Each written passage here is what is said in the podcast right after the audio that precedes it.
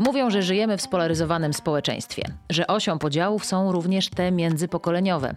Czy młodsze pokolenia faktycznie są mniej pracowite od starszych? Czy starsi nie rozumieją, a co gorsza, nie chcą zrozumieć młodych? Odpowiedzi na te i wiele innych interesujących pytań szukają autorzy pierwszej w Polsce książki o pokoleniach. Książki, która uwypukla dialog między generacjami i podkreśla wartość międzypokoleniowej współpracy. Zetki, milenialsi, pokolenie wojny, pokolenie płatków śniegu, pokolenie alfa, pokolenie JP2. Czy możemy uczyć się od siebie nawzajem? Dziś o tym w podcaście mówią, że wydawnictwa Filia na Faktach. Gośćmi, a właściwie gospodarzami tego tematu będą autorka i autor książki Pokolenia, dziennikarka Magdalena Kuszewska i socjolog profesor Tomasz Sobierajski. Będzie również gość niespodzianka, człowiek, który podobno stworzył pokolenie Frugo. A ja nazywam się Justyna Dżbik-Kluge, jestem dziennikarką i bardzo serdecznie zapraszam Was do wysłuchania naszej rozmowy, nieważne z którym pokoleniem się identyfikujecie. No właśnie, skoro rozmawiamy o pokoleniach w takim pięknym gronie, bardzo się cieszę i możemy to chyba słuchaczom i słuchaczkom zdradzić, że spotykamy się w dniu premiery waszej książki 25 października. Bardzo wam gratuluję tej wspólnej opowieści. E, Tomek, Magda w studiu. E, dzień dobry. Dzień dobry. Dzień dobry. Chciałem jakiś okrzyk radości wydać, ale Nie uznałem, przesadzaj. uznałem że, że tak. Że... Ale ja też miałam taki pomysł, że powiem hurra! Jupi! Tak! Ale to może być pokoleniowy okrzyk radości, więc zaraz się okaże, że każde pokolenie inaczej by swoją radość manifestowało. Ale skoro zaczynamy rozmowę o pokoleniach i o tej międzypokoleniowej e, rozmowie, czy takim międzygeneracyjnym porozumieniu albo jego braku, to ja bym chciała, żeby każdy się przedstawił pokoleniem, z którego jest. Tomek, w jakim ty się pokoleniu znajdujesz, identyfikujesz? E, No właśnie, na początek. Powinienem teraz zdradzić to, co jest w książce, ale dobrze, niech będzie formalnie. Trochę musicie to, co jest w książce zdradzić, a ale to, chociaż co- trochę. Tak, ale to nie chcę wszystkiego. W, w książce można dokładnie wyczytać, jakim jestem pokoleniem, ale formalnie pokolenie X. Magda? A ja powiem tak, że raz czuję się, i serio, to jest bardzo szczera odpowiedź teraz, Mm, to jest właściwie taka mm, autoterapia nawet chwilę, bo mm, coraz częściej czuję się pokoleniem Z łamane na alfa, e, a również e, raz na kiedy boomery sem. I serio, absolutnie nie chcę się identyfikować jako ta osoba, która jest w tych tabelkach. I to też jest o, o naszej książce i też jest o naszej narracji. No właśnie Tomek, a to tak można się nie chcieć identyfikować? To nie jest tak, że pokolenie bardzo ściśle powiązane jest z twoim numerem PESEL. Ja mogę o sobie mówić, że jestem pokolenie orwellowskie, rok 8-4. Ale też bym chciała mówić o sobie, że jestem Zetką, bo tak nie wiem, myślę jak oni, jak one. E, Tylko pytanie, czy my możemy sobie wybrać pokolenie, do którego przynależymy, czy jednak to nam jest nadane odgórnie? Po pierwsze, zawsze mamy tendencję do tego, że jesteśmy jakimś pokoleniem, ale zawsze czujemy się tym młodszym pokoleniem. To jest bardzo ludzkie, tak jak sobie często odejmujemy lat. Ale ja proponuję, żeby te wszystkie klasyfikacje, które się pojawiają, zostawić badaczom i naukowcom. No ty jesteś nim, dlatego cię pytam. E, Więc dla mnie one są bardzo ważne i one są istotne, bardzo dużo o nas mówią. Natomiast tak w codziennym użytku, e, jeśli ktoś się budzi z myślą, że jest pokoleniem X czy pokoleniem Z, to e, warto, żeby to porzucił, porzuciła, bo nie warto się do tego za bardzo przywiązywać. Mamy bardzo różne podejście do różnych sytuacji, do różnych rzeczy, więc zostawcie to nam i nie, nie odgradzajcie się od siebie ani w sobie tymi pokoleniowymi nazwami. A ty Magda przed książką Pokolenia czułaś się innym pokoleniem niż po książce Pokolenia? Czy jednak tu się nic nie zmieniło? To ciekawe, bo mniej myślałam o pokoleniach przed współtworzeniem z Tomaszem tej książki. Teraz myślę o, o pokoleniach bardzo dużo i to nie chodzi tylko o promocję, tylko w ogóle o te sprawy generacyjne. Mną tak jakoś bardzo zawodnęła mm, ta świadomość, którą e, mam dzięki Tomkowi, że po raz pierwszy w historii, przez to, że ludzkie życie się wydłużyło, zatem po raz pierwszy w historii współcześnie egzystujemy ze sobą 6-7 pokoleń. To robi na mnie ogromne Ile? wrażenie. Sześć, No. siedem? Poczekaj, Tak. nie za dużo? Sporo jest. Ja się na pięciu zatrzymałam. Jak wy tu liczycie sześć, siedem? Ale tu- Stulatkowie są. Tak, no tu mamy, chcę zaznaczyć, że tu mamy bardzo ważne wydarzenie, ponieważ Magdalena przed chwilą powiedziała, że dzięki tej książce jest innym człowiekiem. I liczymy na to, że... Nieco kolej- innym, z większą świadomością pokoleniową. Ale, ale ju- już, już innym. E, Bo, to jest, bo to, jaka to jest świadomość? To jest po prostu potężna świadomość, no, że, że zdajesz sobie sprawę, że, że tyle pokoleń w, jest z tobą i egzystuje obok ciebie. Tak, no jest ich siedem. Gdyby liczyć według tych wszystkich formalnych od pokolenia, czyli osób, które urodziły się przed wojną jeszcze, mm, bo takie osoby 30-latkowie oni są, do alf, które mają kilka albo kilkanaście lat, to tyle wychodzi. No. Będziemy dzisiaj, liczyć. to uruchamiamy obie rączki, żeby tutaj to 7 się zmieściło. Będziemy pewnie do tych różnych e, z siódemki nawiązywać. Ale poza tym, że spotykamy się w dniu premiery waszej książki, to spotykamy się też świeżo po urodzinach jednego z waszych bohaterów i to jest czas, żeby powiedzieć, no to co? No to frugo. Marcin Meller dzisiaj z nami. Marcinie, Tak jest. wszystkiego dobrego na urodziny. 100 lat, Za 100 sto lat, lat, niech żyje, żyje nam. Ała. 100 lat, 100 lat, niech mu gwiazdka, czy to za wcześnie? Pomyślności. Ja chciałam powiedzieć, że oni piją tylko kawę. E, Marcinie, jak się miewasz po urodzinach? 50 i troszkę. Nie, no właśnie robiłem rozmowę z pewną słynną aktorką dzień po urodzinach, no i tak, że ją znam, to się przyznałem, że pewnie ileś tam lat temu to bym przyszedł w stanie mocnego zmęczenia, tłumacząc się, że e, krok niepewny, no a teraz co, dzieci wysłane do szkoły, kanapeczki zrobione, e, pobiegane i dopiero popracowane, takie to urodziny, no. Także Ale Ja- wszystkiego najlepszego. To już nawet więcej niż setki życzymy. bardzo dziękuję. Marcin, jak to jest z tym frugo? To jest ten wątek, zresztą umówmy się z Marcinem Mellerem, e, słowo pokolenie może się kojarzyć, czy pokolenia na różne możliwe sposoby. I o tym też jest wasza Tak, wspaniała rozmowa, przeprowadzona w cudownych okolicznościach przyrody mazurskiej wsi.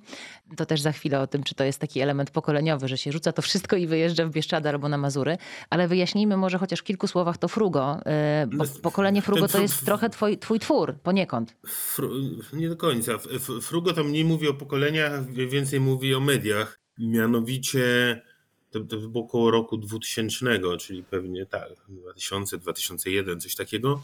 E, Wtedy wszedł na rynek mega mocno promowany e, napój Frugo w kilku smakach. I on faktycznie był tam jakoś pod względem marketingowym, bo nie smakowym, bo to przecież jakiś cukier z wodą.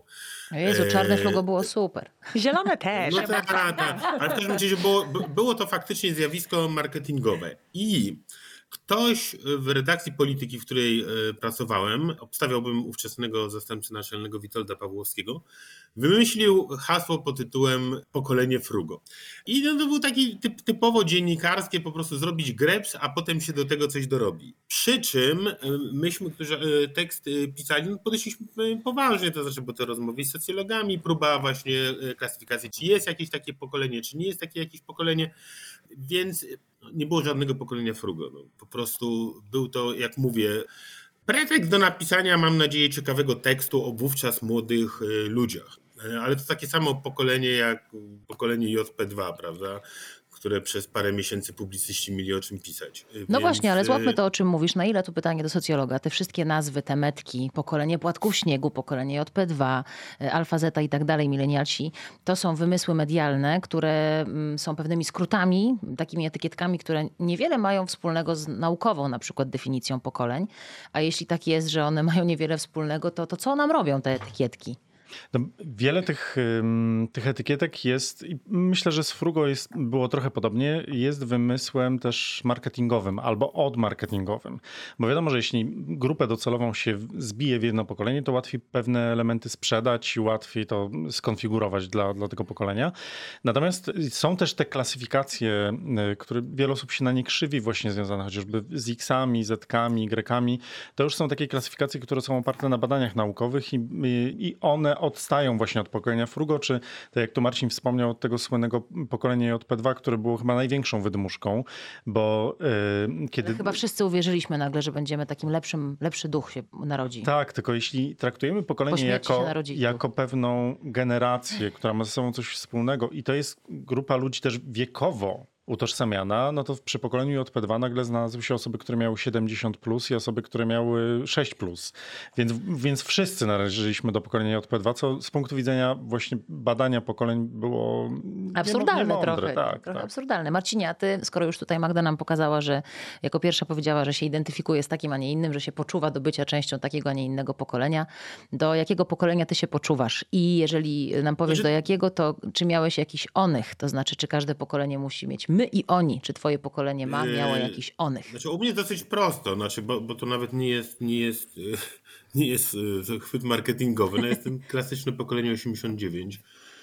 E, O, zdefiniuj to- klasyczne pokolenie 8-9. Cóż to znaczy? No, ludzie, którzy wchodzili w dorosłość w- mniej więcej około upadku komuny. No to, jest, to jest w sumie jedno z naj, najważniejszych wydarzeń, momentów w historii Polski powojennej czy w ogóle.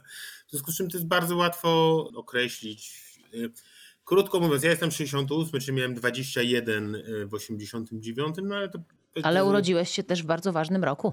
Tak, ale to i to zresztą było nawet, pamiętam na jakiejś demonstracji przed 89, skończonej pałowaniem przez milicję, właśnie był, był niesiony transparent, nie ja go chyba niosłem, a może niosłem, a może malowałem, właśnie wszystko się zaciera. Na pewno był transparent, urodziliśmy się w 1968. To było bardzo ładną taką właśnie publicystycznym grepsem na transparencie, e, etc. Natomiast no tutaj najważniejszy był ten 89, czyli dla mnie pokolenie 89 to są ludzie, którzy trochę młodsi, trochę starsi, którzy jakby no dojrzewali za komuny, czy zdali wtedy maturę, czy już zaczęli studia, czy może kończyli liceum, byli na studiach i w nową rzeczywistość wchodzą jako tacy młodzi, y, młodzi dorośli. Czyli mamy pełną wiedzę, pełne doświadczenie, pełne dojrzewanie za komuny i po prostu wchodzimy w świat, gdzie nagle się otwiera, znaczy po prostu kompletnie nowy świat, zmieniający się świat, i tu znowu to trzeba by wejść w dygresję, że zupełnie inaczej się wchodzi w nowy świat w Warszawie, w Krakowie czy w Gdańsku, Jasne.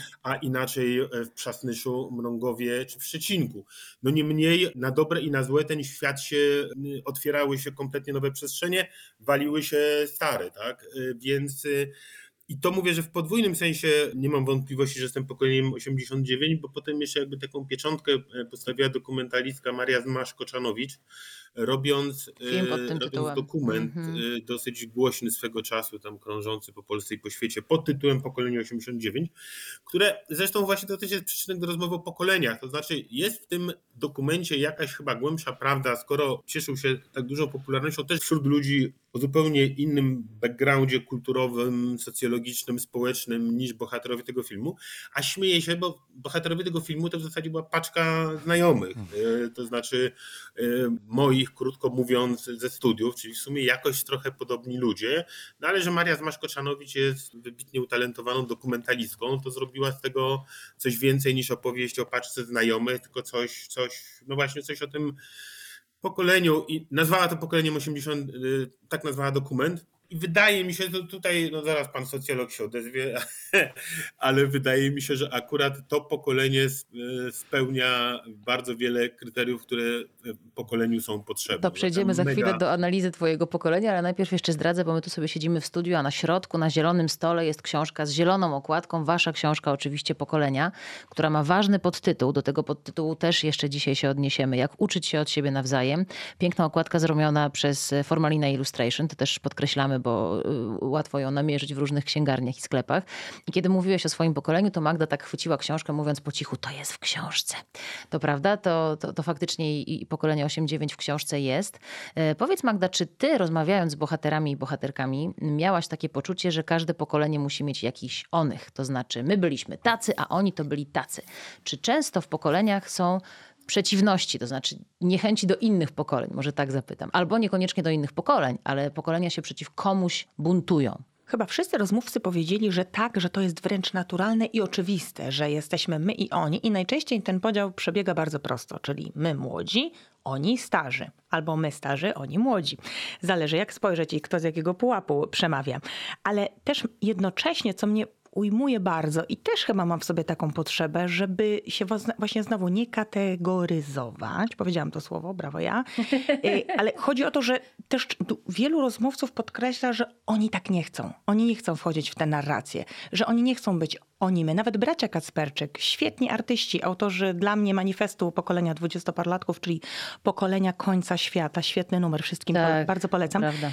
Oni powiedzieli, że, o właśnie, oni, bracia powiedzieli, że mają stare dusze, że bliżej im do rodziców i mentalnie, i muzycznie, że lepiej się tak dogadują nawet z muzykami, e, nie wiem, 40-50-letnimi, niż czasami e, z własnymi rówieśnikami. To bardzo ciekawe. I, czyli bardzo mi się podoba też też y, ta świadomość, że, że może fajnie by było i bardziej wartościowo dla wszystkich i lepiej, właśnie po to, aby się dogadać, o czym mówi podtytuł naszej książki, lepiej by było, gdybyśmy sobie właśnie tych mych i onych nie Pewnie byłoby lepiej pytanie, czy mm, bez głębokiej refleksji i świadomości tego tematu w ogóle możemy sobie, czy możemy nie chcieć mieć tych onych jako pokolenie. Na ile, pytanie do socjologa, to jest trochę wdrukowane w pokoleniowy właśnie jakiś bunt, niezgody na coś, na kogoś, na inne poglądy, na innych ludzi.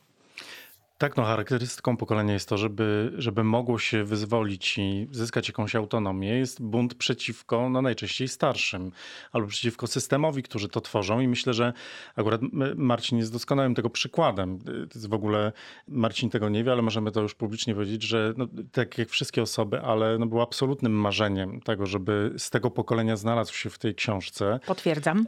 I, nie dziwię się. I to jest, no, ta, ta rozmowa, którą z, z, z Magną przeprowadzi, jest, jest no, no, fascynująca. Jest tak piękną, ale też opowieścią o, o, człowieku, o życiu, o Polsce, o historii. Wybacz Marcinie, że tak robię z ciebie takiego Nestora, ale tak, ale tak jest. Na pomnik. To, to jest wspa wspaniała jest ta, ta, ta rozmowa. Dzięki. E, I, i, I też te, te punkty milowe. To, cieszę się, że Marcin powiedział, że z 68 roku nie muszę go już tutaj autować, e, więc ten 68 rok, potem jeszcze Solidarność, potem lata 80, 89. Kapitalizm. Ale też, też na tym się nie skończyło, bo Marcin powiedział, że no, potem to pokolenie też budowało tę nową Polskę i też walczyło z roku na rok o to, żeby, żeby ta Polska potem wyszła do Unii Europejskiej. Więc to, to w, w, wspaniałe historie i też no, musiałby być ten, tu akurat ten bunt był wyraźnie zaznaczony, bo to był ten 89 rok. Zmienił się ustrój, więc, więc można było tak silnie z tym pokoleniem wyjść do przodu, ale, ale to zestawienie tych onych w, w takiej narracji pokoleniowej, kulturowej, nawet biologicznej, jest gwarantem tego, że w ogóle to pokolenie może się stworzyć. To ja, jako osoba trochę młodsza od Marcina, zacytuję Twoje słowa, Marcin, z wywiadu. Tym, co zarzucają nam następne pokolenia, moje, jest choćby nasz konsumpcjonizm, który stanowi reakcję na szarość i braki PRL-u. Dorzuciłabym jeszcze takie zachłyśnięcie kapitalizmem, kupowanie, kupuj, kupuj, kupuj, zarabiaj, zarabiaj, zarabiaj. No a teraz się mówi, hej, sprawdzam, może nie aż tak szaleńczo zarabiaj, zarabiaj, nie ten pieniądz jest taki najważniejszy, możesz się wytłumaczyć. To ja teraz taki mikro międzypokoleniowy atak robię na Marcina Mellera. Coście nam uczynili, pokolenie 8-9, tym, że my dzisiaj tak harujemy, żeby nam się ten kwit zgadzał i żeby te nasze kredyty popłacić. To, to wy nam ten kierunek pokazaliście pokazaliście?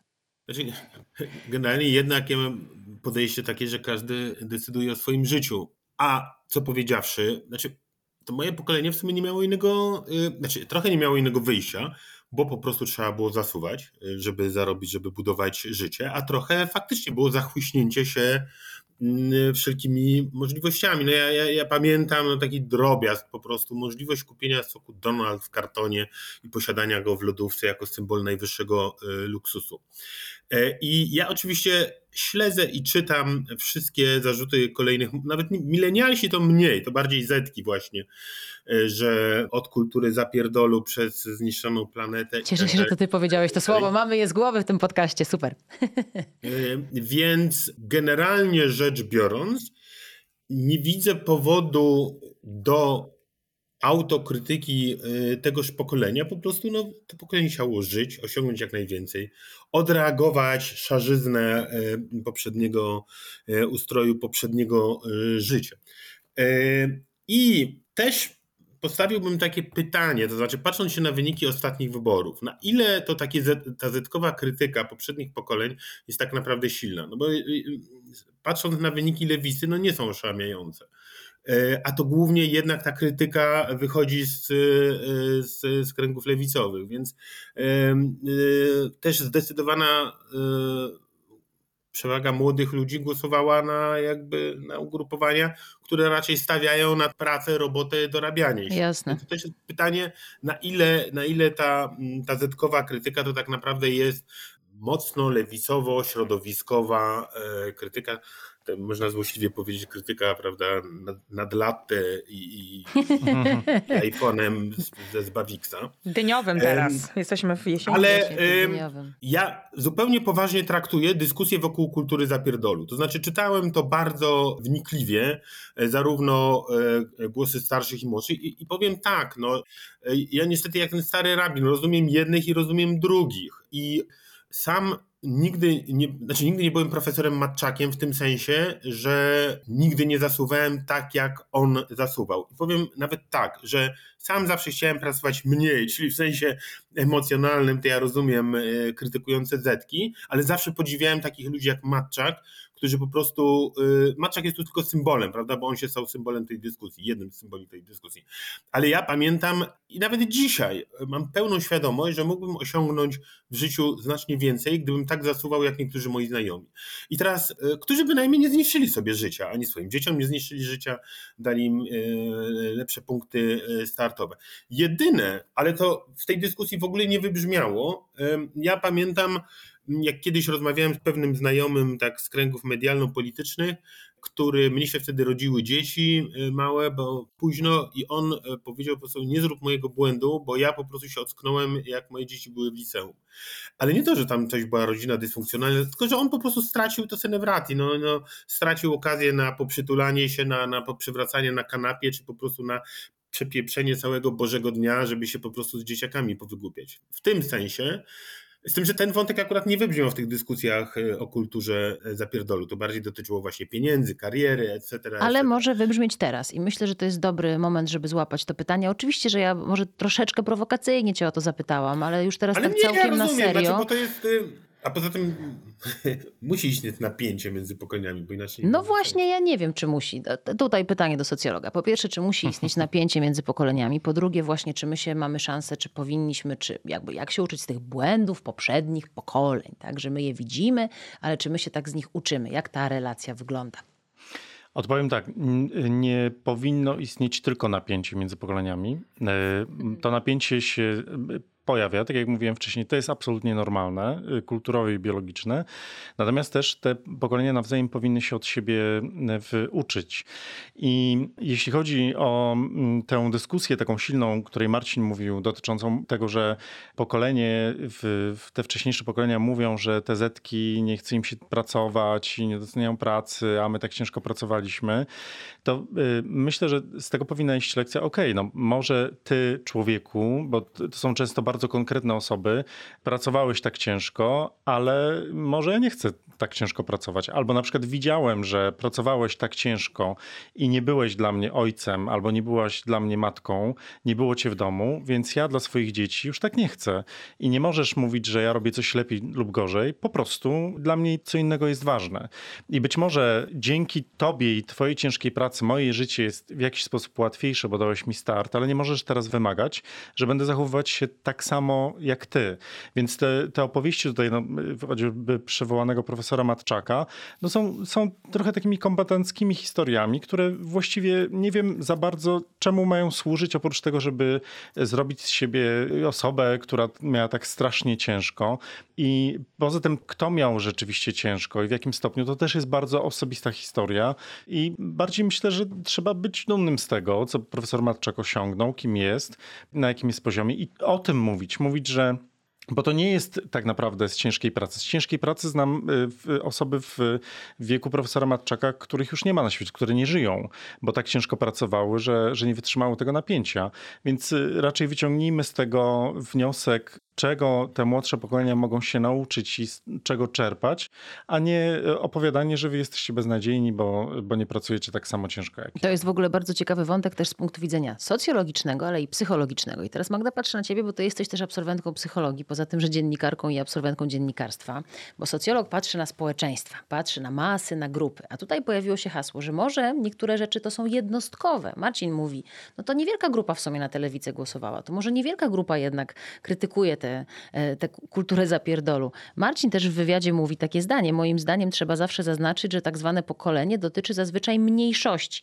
Na ile Magda też wasze opowieści w pokoleniach to są opowieści o dużych grupach, o masach, o, o jakichś takich, wiesz, wielomilionowych y, zespołach ludzi, a na ile na przykład też słyszysz po prostu indywidualne refleksje. To jest ciekawe. Tak, to tutaj staraliśmy się rzeczywiście, mm, tu jako autorzy, mm, też rozmawiając sobie o tym, jak widzimy wywiady z poszczególnymi bohaterami, fantastycznymi rozmówcami w książce o pokoleniach i starałam się, aby prowadzić te rozmowy tak, żeby to jednak zawsze była osobista historia, ale w kontekście i z uwzględnieniem e, społecznym, historycznym, e, socjologicznym. No tu znowu jest z nami mm, obecny Marcin Meller, który fantastycznie rysuje te swoje własne losy.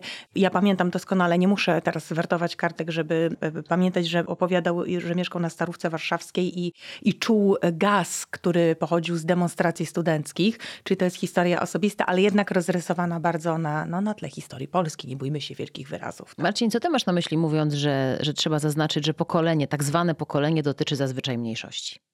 No bo to w pewnym sensie mm, dotyczy... Yy słowo niepopularne dzisiaj, ale elit. Yy, Strasznie dobrze, dużo jest tych słów dzisiaj niepopularnych. Pokolenie 89. Studiowałem na historii. Uniwersytet Warszawski, czy tak, elitarny uniwersytet w stolicy kraju, na jednym z najbardziej rozpolitykowanych y, wydziałów i na naszym roku, pierwszym roku, y, do jeszcze wówczas nielegalnego NZS-u, ale który jakby był niezależnego zrzeszenia studentów, który jakby był, nie wiem, no tutaj najjaskrawszym symbolem tego pokolenia, u nas zapisało się na mniej więcej 90 studentów, jedna trzecia. I to był absolutnie najwyższy wynik na, na uczelni, na, na, Uniwersytecie Warszawskim. Na żadnym innym wydziale nie było aż tak wiele. To było raczej 15%, etc. I jak sobie wspomnę, czy liceum, znaczy jakikolwiek poziom zaangażowania, no to to dotyczy właśnie tychże mniejszości. I to, to nie jest ani na plus, ani na minus, tylko że te grupy, które jakoś nadają potem e, czy, czy ton, czy, czy nazwę pokoleniom, no to są zawsze w. To jest mniejszość, po prostu. E, to tak samo, dobrze, mówiło się na przykład pokolenie Solidarności, 10 milionów członków Solidarności, no to było takie 10 milionów na papierze, no czy rok 68, jakby wziąć pod uwagę, ile tam naprawdę studentów y, demonstrowało na ulicach, już nie mówię o jakichś zaangażowanych czy aresztowanych. Więc w tym sensie jest to y, niemiarodajne, znaczy miarodajne i niemiarodajne. W tym sensie Jasne. mówię, że to jest zawsze dotyczy mniejszości. No dobrze, powiedziałeś takie zdanie, że to zazwyczaj ton czy nazwę nadaje mniejszość. Użyłeś też słowa elity. Y, z tym pytaniem wędruję do Tomka, bo kojarzy mi się na przykład pokolenie 500, y, które raczej chyba nie jest elitarne, y, ani też nie jest nieliczne. Sądziłem, że powiesz to pytanie kieruję do Tomka, bo on mi się kojarzy z elitą. Myślałam, że z pokolenie 500 Słuchaj, każdy ma to, co sobie zamarzy po prostu. Dobra, żarty ja na bok. A teraz serio, bo, bo, bo żebyście jednak trochę popolemizowali. No Meller mówi w twojej książce, tak zwane pokolenie dotyczy zazwyczaj mniejszości, a nam się zawsze wydaje, że to są tłumy, masy, miliony. No to co na to socjolog? Ale ja po prostu y, Marcina Mellera kocham od lat miłością nieodwzajemnioną, w związku z tym jak, jak mogę z nim polemizować. E, ale, dobra, dobra. Y, natomiast y, mm, to wszystko się zgadza, bo trzeba rozgraniczyć te pokolenia główne, które rzeczywiście, nad którymi wielu naukowców spędzało mnóstwo pracy i, i, i przebadane różne grupy, czyli te, te główne pokolenia związane chociażby z X-ami, Y-ami, czy, czy, czy zetkami. E, przy czym to też jest pewna generalizacja. Nie jest tak, że jak napiszemy na przykład charakterystykę zetek, że one są takie, takie i takie, to każda osoba w Podobno są wiekowej... pragmatyczne, prawda? A gdzie? gdzie? Przecież to tak Więc nie jest. No. Pewnie jedni są bardziej, inni mniej. To jest wszystko oczywiście rozpisane na skali. To jest pewien typ idealny, to, to pokolenie, ale też bardzo dużo nam mówi o, o tych ludziach, którzy są y, wokół tego.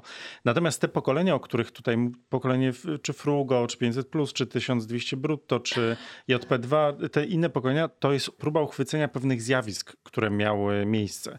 Tak samo pokolenie 89, zresztą sam Marcin wcześniej w tej naszej rozmowie i też w, w książce mówi o tym, że no inne było przeżycie pokoleniowe, kiedy mieszkało się w dużym mieście, a inne w małym, na przykład w wiosce Papagierowskiej, że to nie było wcale tak, że otwierał się wspaniały świat i teraz już będzie wszystko super i chwytało się okazję, tylko traciło się pracę, miejsce do, do mieszkania stawało stawało się bezrobotnym i, i właściwie wykluczonym ze, ze społeczeństwa.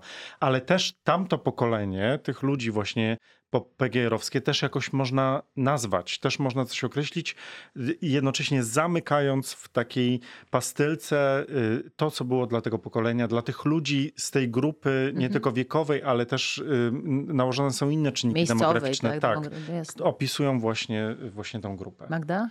Ja tylko chciałabym właśnie bardzo ważną rzecz dodać. To nawet sam kolejny fantastyczny rozmówca w naszej książce, sam profesor Adam Bodnar opowiadał, że jego ojciec nie odnalazł się w tej nowej rzeczywistości, a właśnie akurat z profesorem Bodnarem pochodzimy z zachodniopomorskiego województwa. Jesteśmy ziomkami i rzeczywiście się nie odnalazł, więc rzeczywiście te doświadczenia są różne. I ja sobie teraz tak myślę, jak rozmawiamy, że czasami ton pokoleniu nadaje no dosłownie garstka, no bo ci demonstrujący e, studenci to rzeczywiście jest garstka w kontekście mm, kraju 40-milionowego, mniej lub bardziej. 40-milionowego, e, bo to różnie jest z tymi liczbami mhm. ale że czasami charakterystykę czy takie cechy pokolenia nadaje właśnie garstka. To jest bardzo ciekawe zjawisko. Czyli czas, czasami to jest 500 plus, które jest rzeczywiście no, super popularne, tak? I, a, a czasami jakieś takie bardzo silne doświadczenie, ale jednak bardzo elitarne. To jest też ciekawe w rozmowie o pokoleniach. A propos odnajdowania się albo nie odnajdowania się, czy odnajdywania albo nie odnajdywania się w e, różnych relacjach. Jak ty się, Marcinie, odnajdujesz? Jest takie, nie wiem, zaraz mi Tomek powie, jak to się nazywa po polsku, generation gap czyli taka przestrzeń, czy taka pustka międzypokoleniowa. Jak ci idzie dialog z twoimi dziećmi? Tak a propos międzypokoleniowych różnic. Jesteś w tym dialogu tym mądrym rabinem, który rozumie...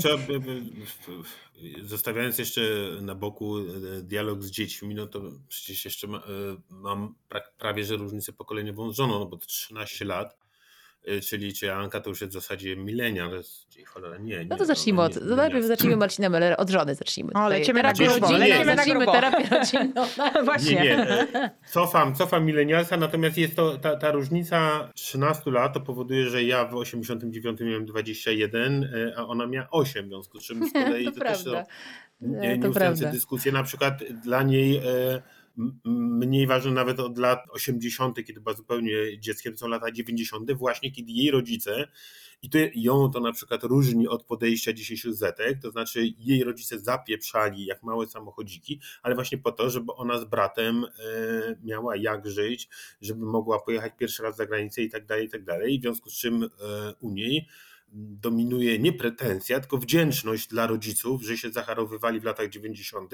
żeby zbudować po prostu nowe, lepsze życie.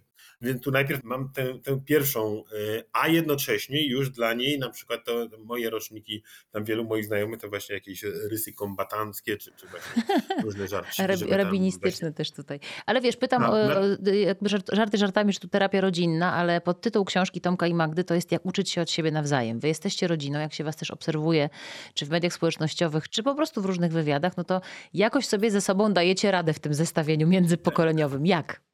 No rozmawiając, no tutaj jest, jest na przykład bardzo istotna kwestia, która się wymyka pokoleniom, czy kwestia na przykład wspólnego poczucia humoru, tak? To znaczy, mimo że różni nas 13 lat, to się wychowywaliśmy e, ja i ona na, na Monty Pythonie, bo, bo, bo nasi rodzice nam to pokazywali, e, moi w Warszawie, jej w Siemianowicach Śląskich, różniąc się też pokoleniowo. Więc Monty Python tutaj nam ukształtował psychikę bardziej niż cała edukacja szkolna pewnie.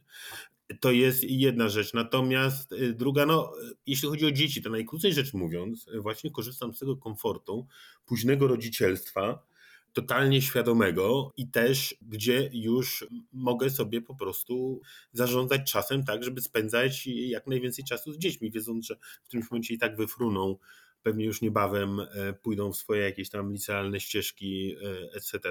Natomiast póki chcą jeszcze spędzać czas ze starymi, no to e, a mam taką możliwość i nie muszę dokonywać wyboru, którego pewnie lata temu, gdybym był młodszym rodzicem, bym się zastanawiał, czy fajniej pójść na imprezę, czy gdzieś tam się urwać ze znajomymi w miasto, czy się e, e, posiedzieć na kanapie i obejrzeć dzieciakami przyjaciół, albo pojechać w góry, albo na rowerek. W związku z czym tyle. Znaczy, zarejestrowałem wszystkie błędy moich rówieśników i, i tyle. I mam nadzieję, że po prostu tutaj akurat ilość przechodzi w jakość, czyli po prostu ilość poświęconego czasu przechodzi w jakość relacji.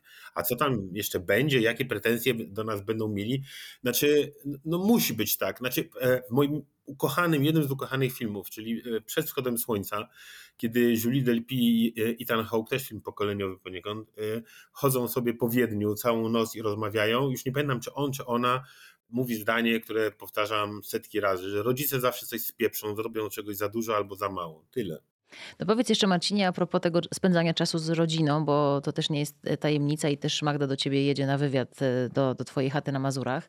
Czy to jest też pokoleniowe, że twoje pokolenie 8-9, pokolenie konsumpcjonizmu, początków kapitalizmu, e, rzuca to wszystko i jedzie w Bieszczady, albo na Mazury, albo na Podlasie.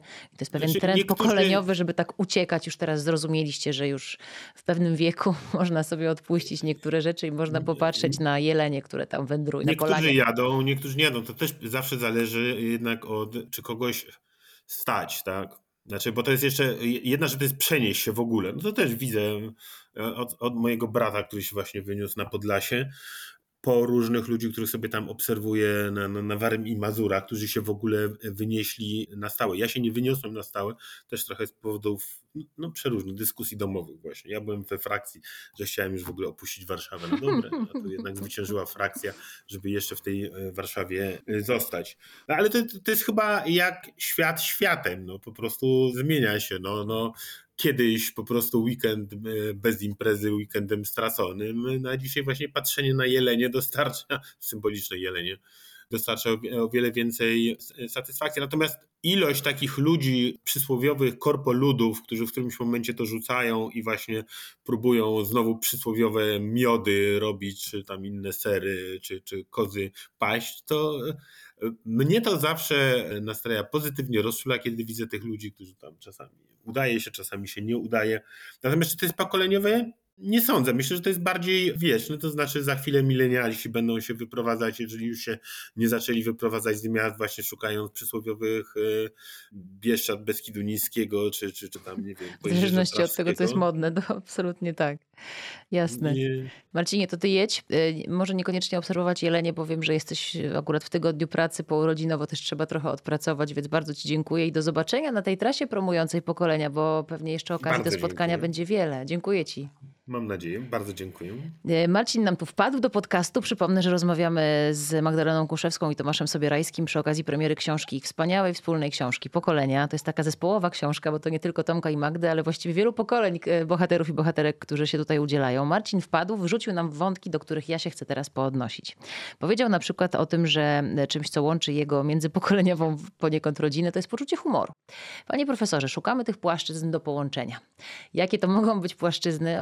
Poczucie humoru, czy tak, e, czy jest nią e, i co do niego możemy dołożyć międzypokoleniowe cały świat wartości. Kwestie właśnie podejścia do pracy mm, i wspólnego zastanowienia się, przedyskutowania, co było dobre, co nie w starszych pokoleniach, jeśli chodzi o pracę. Podejście, to co zresztą jest w tej naszej książce, do tych najważniejszych rzeczy, jak przyjaźń, jak miłość, e, jak rodzina. Czy jesteśmy w czymś uczciwi, czy nie, czy jesteśmy lojalni z innymi, czy nie. Są pewne rzeczy, które niezależnie od tego, w jakim jesteśmy pokoleniu, są niezmienne. I pewien świat wartości, pewien kręgosłup moralny, możemy zdecydować po prostu, czy chcemy mieć ten kręgosłup moralny, który jest zdrowy, czy możemy cierpieć na rozwolnienie moralne i zachowywać się zupełnie inaczej. Ale są pewne rzeczy takie ludzkie, osobowościowe, które są ponadgeneracyjne i o których można dyskutować. I na przykład patrzeć na starsze pokolenie, związane chociażby z kwestią lojalności w stosunku do, do pracodawcy, do współpracowników, do przyjaciół, do rodziny i patrzeć i zastanawiać się, czy to było trudne, czy to było łatwe, czy mnie stać na to, żeby, żeby też tą drogą iść, czy chcę zrobić to trochę inaczej. Mm, a z drugiej strony to starsze pokolenie może w tym kontekście tej lojalności patrzeć się na młodsze i zastanawiać, no coś mam jeszcze do przerobienia, czy nie za dużo zapłaciłam na przykład, czy zapłaciłem za tą lojalność w stosunku do, do na przykład organizacji, w której jasne, pracuję. Jasne. Więc jest mnóstwo przestrzeni, na których można się porozumiewać, tylko chodzi o to, że my cały czas mam wrażenie, mamy skierowany ten wektor tylko, że starsi myślą, że ci młodsi powinni patrzeć, jak oni działali, ale ten, ten wektor powinien być skierowany w dwie strony. Magda, twoje refleksje związane z podtytułem książki, jak uczyć się od siebie nawzajem, co musi się zadziać, jakie muszą nastąpić okoliczności, żeby ta nauka od siebie nawzajem, albo w ogóle spojrzenie na siebie nawzajem w obie strony, o których Tomek mówi, mogło zaistnieć? Podtytuł jest dla mnie kluczowy i to jest Mm. też e, oczywiście o tej, bo rozmawiamy o tym cały czas, o komunikacji. No, Ale to, to z drugiej strony jest to bardzo wyświechtane słowo i myślę, że bardzo trudne do osiągnięcia. Bo począwszy od języka, e, poprzez samą gotowość do rozmawiania o pewnych rzeczy lub jej brak, e, aż po nie wiem, po, po właśnie, po, po jakieś różne narzędzia, mm, bywa bardzo trudno. Trudno się dogadać. Też nie wszyscy chcą, nie wszyscy potrzebują. Więc no my mamy takie, ta książka po to powstała, żebyśmy nawet zaczęli o tym myśleć, zaczęli sobie uświadamiać, że tego potrzebujemy, chcemy, oczekujemy i żebyśmy próbowali. Nawet jak e, dwa pokolenia starsza osoba od nas nie zechce czy nie podejmie dialogu, to, to wciąż warto, myślę. I, No i- ale właściwie po co nam ten dialog międzypokoleniowy? Profesor Tomasz Sobierajski, właściwie po co? Mówicie, że warto. A ja powiem tak, my, kolejne młode pokolenie, oni są od nas mądrzejsi, patrzę na moje dzieci, oni są mądrzejsi, lepiej wyedukowani, bardziej empatyczni. To po co oni mają ze mną starą gadać? Oczywiście. To, to totalnie prowokacyjne pytanie. To się E, nazywa twist po prostu tak, nastąpił tak, w tej tak. narracji No, tutaj, twist. Mnie by zależało na tym, mówię tak bardzo w- osobiście, mnie by zależało na tym, żeby z tymi młodymi porozmawiać, po to, żeby się od nich nauczyć. Ich To dla ciebie, na, że my sami starzy dla siebie Tak. też troszkę albo bardzo, tak? Tak, to dla mnie. Natomiast y, to, jeśli ja, to co właśnie Magda przed chwilą powiedziała, komunikacja nie służy tylko temu, żebyśmy sobie przekazywali informacje, bo to jest informowanie, a nie komunikacja, tylko służy temu, żebyśmy dzięki tej komunikacji nawzajem się o sobie czegoś dowiadywali, bo w komunikacji najważniejsze jest słuchanie. I to uczenie się od siebie nawzajem to jest umiejętność słuchania jednej i drugiej strony i usłyszenia rzeczywiście tego, co te dwie strony mają do powiedzenia. I najczęściej jest tak, jak to w życiu bywa, i, i z tym, że tych pokoleń mamy tak dużo, wypracowania kompromisu, bo my wielopokoleniowo funkcjonujemy właściwie w każdej płaszczyźnie naszego życia. Jeśli nie będziemy e, starać się o to, żeby wypracować kompromis, i nie mówię tutaj o jakimś zgniłym kompromisie, że, że każdy z czegoś rezygnuje, tylko kompromis taki, który będzie rzeczywiście służył nam wszystkim w jak najlepszym stopniu, to wtedy rzeczywiście będzie, będzie nam lepiej. A ja się powołam jeszcze na słowa Agaty Młynarskiej, nasza fantastyczna rozmówczyni, która wręcz mówi, że to było a propos historii, kiedy mm, po mm, przeróżnych zmianach w jej życiu, odejściu po wielu latach z telewizji polskiej, e, musiała niejako, została zmuszona przez życie do wzięcia sprawy w swoje ręce, te zawodowe. I jako pierwsza na Kongresie Kobiet przed laty robiła live transmisję ze swoją telewizją Ona. I Agata mówi, transmitowałam, e, mając u boku przedstawicieli dwudziestolatków, czyli ludzi o, o pokolenie młodszych. Bez nich bym zginęła. I Agata właściwie jest orędowniczką takiej tezy, że jeśli my nie zaczniemy się ze sobą dogadywać i komunikować w ten taki mądry, fajny sposób, to my, szczególnie tutaj mówimy o starszych pokoleniach, to my trochę zginiemy. Bo już nawet na poziomie technologii, pójścia do banku, pinów, kodów, no przecież no, jak żyć? W, pew- w pewnym momencie, jeżeli starsze pokolenia nie sięgną po jakąś mądrość, jakąś wiedzę tych młodszych, no to faktycznie mogą przepaść. No i te wszystkie mądre, w cudzysłowie oczywiście mądre hasła w tylu ja w twoim wieku, albo co ty możesz wiedzieć o życiu, bo ja tyle tutaj na dzisiaj mają bardzo słabe zastosowanie, bo dzisiaj czasy się zmieniają tak szybko, że, że starsi zginą po prostu, jeżeli na młodszych nie zwrócą e, uwagi, czy w ich kierunku wzroku. Mówisz Tomek też w rozmowie z Magdą, bo ta książka to są wasze wywiady, oczywiście, czy Magdy wywiady z różnymi bohaterami, marzeniami, których sobie wiem, że stworzyliście listę marzeń, udało się właściwie ją wypełnić prawie, prawie stuprocentowo. Ale to jest też oczywiście komentarz twój, bo to jest mocno twoja książka. Ona dojrzewała w tobie od lat. Teraz ta kobieta, ci bohaterowie, ten moment, to wydawnictwo, to się wszystko poskładało. Ale mówisz na przykład o tym, mm, co obserwujemy w mediach, że my jesteśmy tacy spolaryzowani. Bo Marcin Meller użył takiego określenia jak świat światem. A dzisiaj mówimy tacy spolaryzowani, podzieleni. Czy my jesteśmy raptem dzisiaj tacy spolaryzowani, podzieleni, czy jak świat światem? Jak świat światem, cytując klasyka. Trochę zburzysz wyobrażenie niektórych. Wiesz, odbierzesz im argument do tego narzekactwa na dzisiejsze czasy. Tak, przykro mi to robić, ale rzeczywiście, chociaż oczywiście w ogóle mi nie jest przykro, ponieważ trochę już nie mogę słuchać tej historii dotyczącej, jak jesteśmy podzieleni. Inaczej, w tej historii, jacy jesteśmy podzieleni, jest od razu za tym kryje się i nigdy się nie dogadamy. Jesteśmy podzieleni i koniec. I, i tak zosta- to, to po prostu już tak będzie. Natomiast te podziały społeczne na bardzo różnych poziomach od zawsze funkcjonowały, naprawdę. Nie mam świadectw pisanych z czasów jaskiniowych, nie mamy w ogóle z tego czasu zbyt dużo świadectw, natomiast mogę się domyślać, że tam również były podziały. Czy tego mamuta łapać w zasadzkę wykopaną w ziemi, czy jednak y, biec na niego z, z dzidami? E, czy te jagody zbierać w kucki, czy jednak y, pochylonym w, i z lekko zgiętych kolanach? Więc na pewno takie podziały były. Na pewno były podziały pomiędzy starszymi i młodszymi. Na pewno były podziały między kobietami a mężczyznami, między bogatszymi i biednymi. Zawsze to było.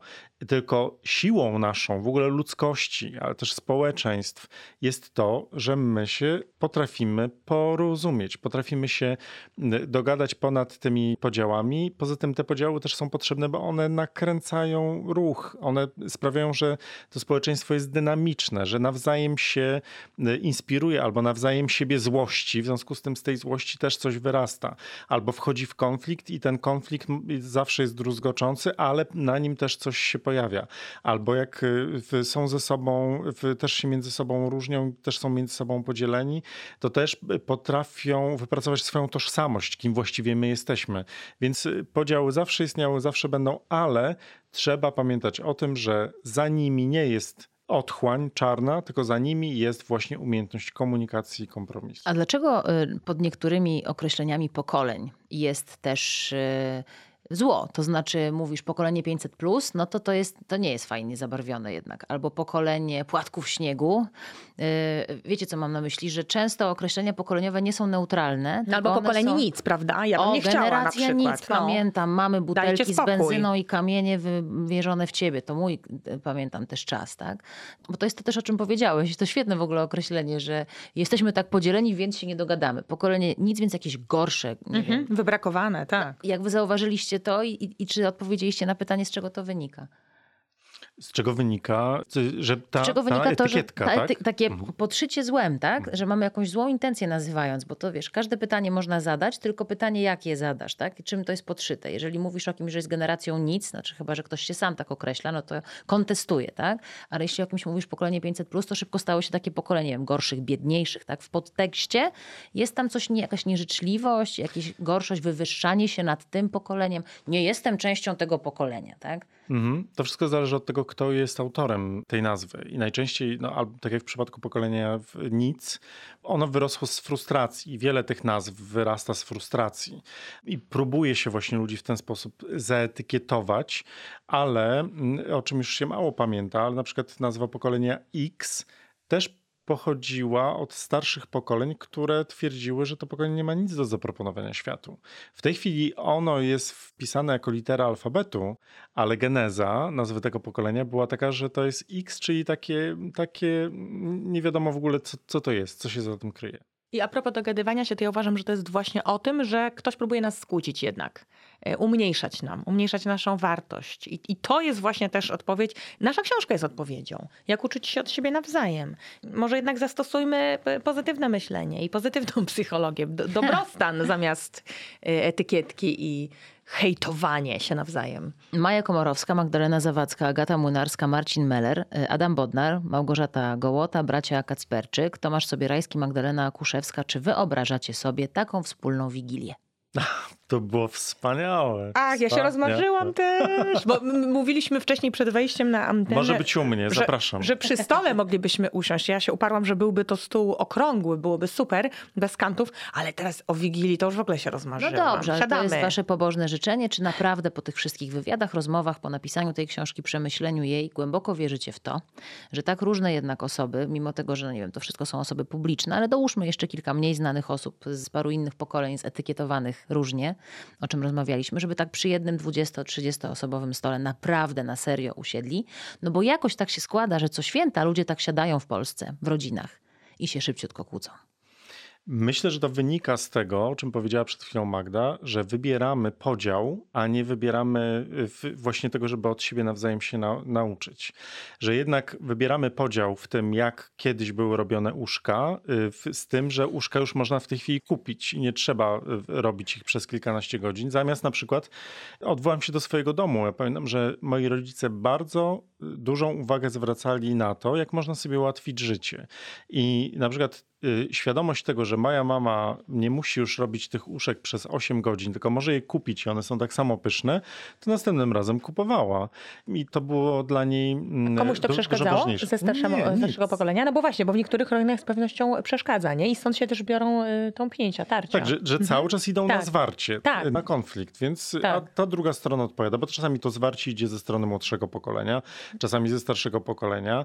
Natomiast jeśli chodzi tutaj o, pytasz o to, czy sobie wyobrażamy, wyobrażamy, żeby usiąść, no już samo to, że Magda często podkreśla, że napisaliśmy tę książkę i się nie pokłóciliśmy, to... Między to, sobą. Tak, tak to, to niebywałe. Jest, no. bo, to, bo to praca twórcza jest bardzo, bardzo trudna. A zdarzały się po drodze różne rafy, to jest oczywiście, oczywiście. też naturalne i Więc tym bardziej, że temat, temat no. ogromny, no, to, to ogromna praca. Czyli jeśli my moglibyśmy usiąść śmiało przy stole po napisaniu tej książki, a też znając te osoby, które są i tak jak Magda z nimi przeprowadziła piękne rozmowy, to jestem przekonany, że to była genialna Wigilia. Marzę o tym. Ale trochę tak się spotkamy, mówię trochę, bo nie, nie będzie to pełen skład, natomiast ten nasz Dream Team się spotka na premierze 13 listopada w Big Book Cafe MDM w Warszawie. Zapraszamy. Również z tobą, Justyna. Będę tam absolutnie. Usiądźmy razem. Będę zadawała dużo takich twistujących pytań, żeby was też trochę wziąć pod włos, ale jeżeli słuchacie nas właśnie przed 13 dniem listopada Anno Domini 2023, to wpadnijcie albo online, albo osobiście do Big Book Cafe w Warszawie, bo tam będzie okazja do tego, żeby jeszcze pogłębić rozmowę, spotkać bohaterów i bohaterki. A ja mam dla was pomysł na kolejną książkę, tak sobie pomyślałam, albo na kolejny podcast, jakbyście chcieli, albo na serię podcastów, który by się nazywał Międzypokoleniowy Poradnik Komunikacji przy Wigilijnym Stole jakbyście dali parę takich patentów właśnie, jak rozmowy, które prowadzimy, te polaryzujące nas zamienić, to trochę co powiedziałeś o tych uszkach, tak? tak? Że mama jak, jak zobaczyła, że ten, zróbcie to. Ja bym czytała. To może być, żeby już dać takie konkretne porady komunikacyjne, bo też dużo się mówi o tym, że no warto rozmawiać, tylko my po prostu czasami nie wiemy, jak do tej rozmowy się w ogóle zabrać. Dobrym punktem może być kupienie w prezencie takiej książki, żeby sobie o niej pogadać za tą książkę. Ja wam bardzo nawet, dziękuję. Nawet nie może, na pewno to jest dobry punkt wyjścia do tego. Tak o rzeczy. Tomasz Sobierajski, Magdalena Dziękuję. Kuszewska. Bardzo wam dziękuję za to spotkanie. Dziękujemy. No i do zobaczenia. Do zobaczenia.